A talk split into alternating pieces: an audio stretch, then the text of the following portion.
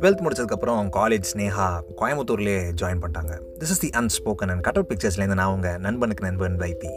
College join பண்ண கொஞ்ச நாளுக்கு அப்புறமா தான் ரியலைஸ் ஆகுது. அஷுக்கு ஒரு ப்ரைவேட் நம்பர் வந்திருக்கும். ஏன்னா காலேஜ் ஜாயின் பண்ணதுக்கப்புறமா கண்டிப்பாக நம்பர் வாங்கி கொடுத்துருப்பாங்கல்ல. அந்த ப்ரைவேட் நம்பர் நம்மக்கிட்ட இல்லையே என்ன பண்ணலாம் அப்படின்னு யோசிச்சாங்க. ஸ்னேகாக்கு அஷு அம்மாவோட நம்பர் மனப்பாடமாக தெரியும். ஏன்னா ஸ்கூல் டைம்லலாம் நிறையா லேண்ட்லைன்லேருந்து கால் பண்ணி பேசியிருப்பாங்கல்ல.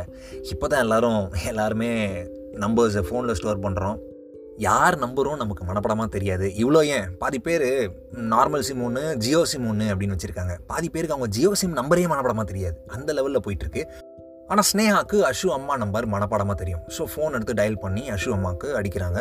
ஃபோனில் பேசுகிறாங்க ஹாய் ஆண்டி எப்படி இருக்கீங்க? அப்படின்லாம் பேசி அஷு எங்கே இருக்கா? அப்படின்னு கேட்குறப்போ தான் சர்ப்ரைசிங்காக ஷாக்கிங்காக ஒரு விஷயம் தெரிய வருது.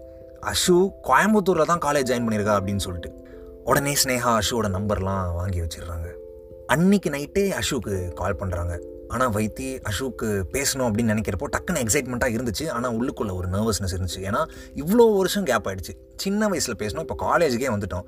ஸோ அவள் மைண்ட் செட் எப்படி இருக்கும்? எந்த மாதிரி அந்த கான்வர்சேஷன் போகும் அப்படிங்கிறதுல வந்து நிறையா பயம் இருந்துச்சு. பயம் இருந்தாலும் சரி அட்லீஸ்ட் பேசலாமே அப்படின்னு சொல்லிட்டு ஃபோன் எடுத்து டயல் பண்ணி அஷுக்கு அடிச்சிட்டேன் அஷு ஃபோன் எடுத்தா. கான்வர்சேஷன் போச்சு. ரொம்ப ஃபார்முலாக தான் போச்சு. ஆனால் ஃபார்முலாவாச்சு போச்சு. அப்புறம் கொஞ்சம் பேசிட்டு ஃபோன் வச்சிட்டோம்.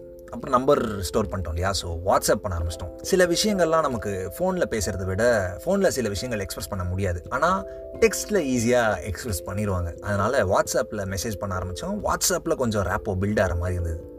ஃபர்ஸ்ட் இயர் முடிஞ்சது செகண்ட் இயர் போகிறோம் செம் லீவ் செம் லீவில் அவளை மீட் பண்ணலாம் அப்படின்னு சொல்லிட்டு யோசித்தேன் பட் பார்த்தா அவள் ஊட்டி கிளம்பி போயிட்டா.